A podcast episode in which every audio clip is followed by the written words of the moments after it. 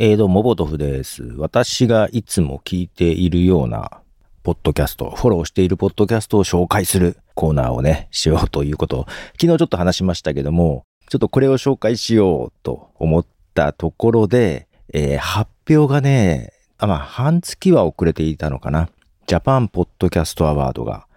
えー、ノミネート作品が発表されました。はい。ちょっとヒヤヒヤしましたね。1月に発表と言いながら全然ね、サイトが変わらないので、えー、ちょっとヒヤヒヤし、どう、どうなっちゃったんだろうと思ってましたが、発表されましたね。で、えー、私もエントリーはしていたんですが、2番組だけね、エントリーしてたんですが、残念ながら、選ばれませんでした まあね、選ばれるとは思ってはいなかったけどもね、そうですよね、と思いながら、ただね、知ってる番組がちょこちょこあったので、えー、ちょっとそれはね、良かったな、嬉しいなと思いながらですけども、えー、まあ、ただ、なんでしょうね。以前から、まあ、こういうね、賞、ノミネートされる作品とかね、全然聞く作品もあるんですけど、なんかこういうところには絶対に選ばれないけども好きなんだよなっていうのもあるわけですよ。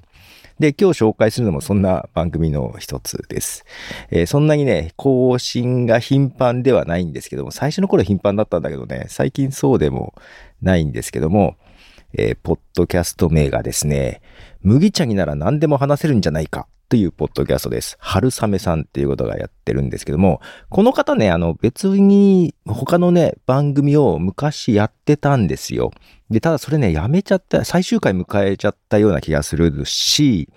違うお名前でやってたので、ちょっとね、名前が違うので、あえてここで紹介はしませんが、えー、一人喋りで、えー、もう本当声日記みたいな感じと言ってもいいのかな？まあ日常思っていることを話すとかですけども、皆さん一人喋りって難しくないですか？私は全然もう慣れちゃったから平気なんですけど、一人でね、誰に向かって喋るわけでもなく喋らなきゃいけないって難しいっていうのはね、あるじゃないですか。この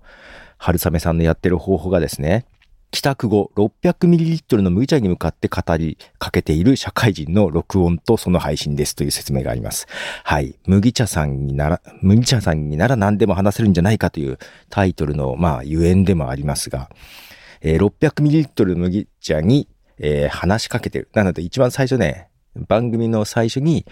えー、麦茶さんちょっと聞いてもらっていいですか？みたいな入り方からやるの。で、